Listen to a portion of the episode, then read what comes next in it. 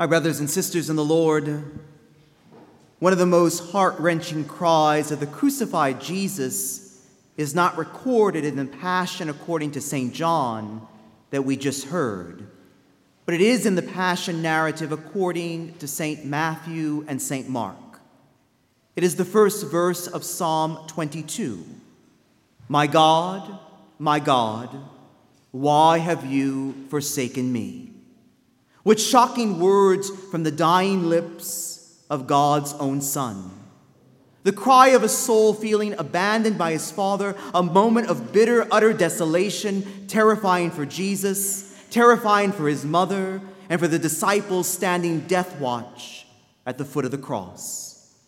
And terrifying for us, for this God man is crucified for no other reason than the sins of the human race your sins and mine. As we reflect on these words, My God, my God, why have you forsaken me? Take a moment to imagine the worst. The worst that could possibly happen has already happened. Far beyond plague or nuclear annihilation or the withering of the last flower, it happened a certain Friday afternoon outside the walls of Jerusalem. There we turned on the one who embodied all the light, all the love, and all the hope that ever was or ever will be. My friends, this is what we did to God. This is what we did to God because it is what we have done. It is what we do to one another, to ourselves, from Adam's sin to yours and mine. Hear in Jesus' cry the agonies of humanity casualties of wars, victims of oppression, hunger, and natural disaster, the Holocaust millions, 9 11's thousands, abortions millions, and so many more, including all who have suffered the indignities and infidelities that are sadly so much a part of the fabric of human experience and family life in our present culture and God's own Son, in an act of radical, nearly incomprehensible love, takes on all the guilt upon himself to break forever sin's deadly power. He becomes sin, St. Paul declares, to save us from sin. For us, for all mankind, Christ takes the bullet. My friends, several truths stand out as we ponder the Calvary scene. First, the call to face and acknowledge our own sinfulness. For we live in a time, in a world, where sin is all but forgotten. Oh, we see the manifestations of sin every time we read a newspaper, or watch the evening news, or read something on the internet. The murders, the robberies, the rapes, and so on. So many contemporary movies and even network work TV shows portray infidelity and fornication as though they are an expected and acceptable part of anyone's life experience. I always worry about the effects such displays have on the moral formation of our youth, on all of us. It is easy to see the sin in all of this. It is the other people's sin. Sometimes we call it the sin of the world. But do we recognize our own personal sin? our little infidelities, our moments of selfishness, our failure to pray and worship as fully and faithfully as we should, our harsh words, judgments, and even slander of others, our petty lies, our mean gossip, our failures to forgive. It is only as we accept responsibility for our own personal sin that we will be able to hear the Lord's invitation to us to conversion of heart, to repentance, to receive his forgiveness. It is only then that we will taste his mercy. The 14th century English mystic Julian of Norwich said it best. We need to fall, she wrote, and we need to realize this. If we never fail, excuse me, if we never fall, we will never know how weak and wretched we are in ourselves nor will we ever appreciate the astonishing love of our Maker. Yes, my brothers and sisters, Good Friday is about all of that. The second truth Jesus' startling example of loving, faithful solidarity with mankind, with us, even in our sinfulness, his plunge into death for our sake summons us to solidarity to one, with one another, and most particularly with all those who suffer in body, mind, and spirit, who suffer from injustice and violence. But to embrace this solidarity is to be willing to drink from the cup of suffering. Compassion is quite literally, my friends, the act of suffering with another, sharing the burden, burden, lifting the load. Jesus loved to the very end, and so we are called to do the same. My brothers and sisters, do not waste your sufferings. Join them to those of Jesus on the cross. Suffering in itself does not make us holy. It is only when we unite it out of love to the sufferings of Christ that it has meaning. Suffering without love is wasted pain. But let us remember all the misery of the world, past, present, and future, could never compare with the sufferings of Jesus. Whatever you're going through, my friends, He's been there first, and He did it out of love. Good Friday is about all of that.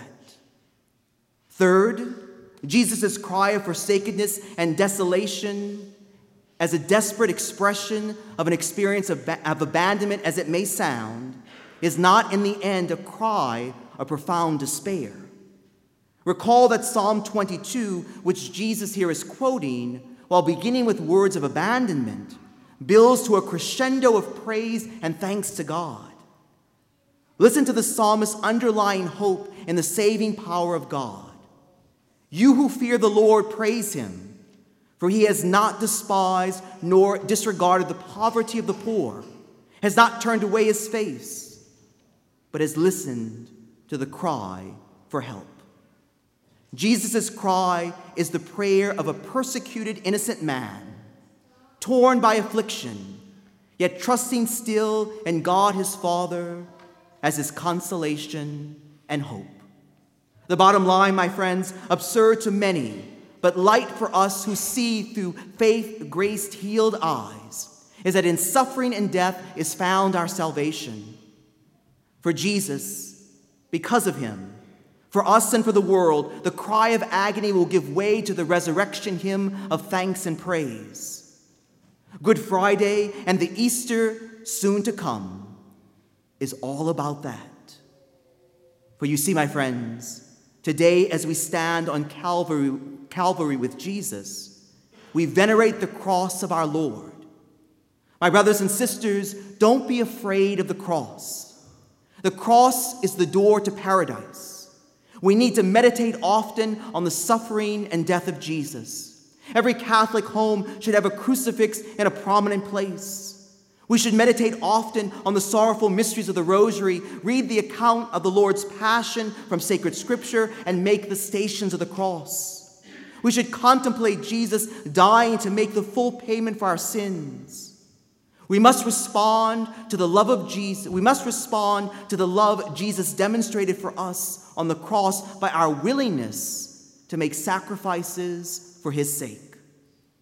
Jesus calls us today to take, take up our cross and follow him. He calls us to die to our former life of sin and live a new life based on the teachings of the gospel. He calls us to put our love for God and neighbor above our attachment to the things of this world, to be zealous in our proclamation of the gospel, to build up his kingdom and create a new culture of life. With St. Paul, we are able to say, I have been crucified with Christ, yet I live, no longer I, but Christ lives in me. And so far as now I live in the flesh, I live by faith in the Son of God who has loved me and given himself up for me. We should continually give thanks to him who gave his life to make full payment for the immeasurable debt we owe to God and open up for us the gates of paradise.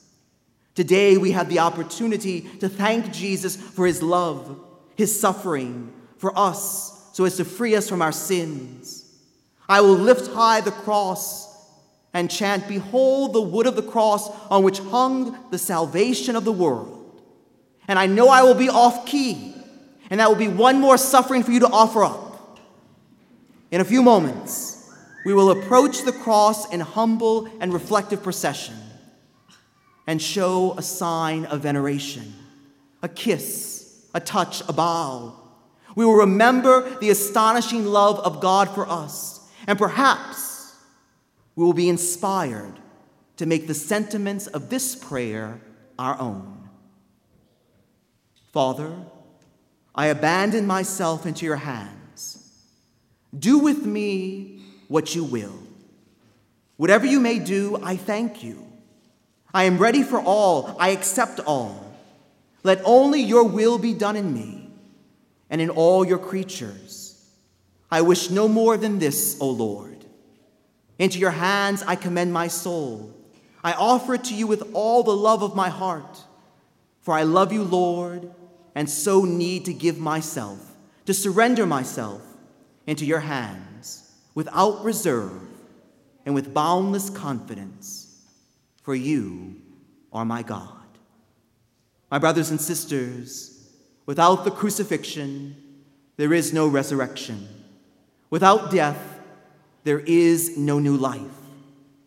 As the earthly Jesus gasped the final words, It is finished, an old world of godlessness ends, and a new age of Christ the King dawns. And the kingdom of heaven once again becomes our home today, tomorrow, and for all eternity. Christ loves to the end. And in the end, my friends, he triumphs.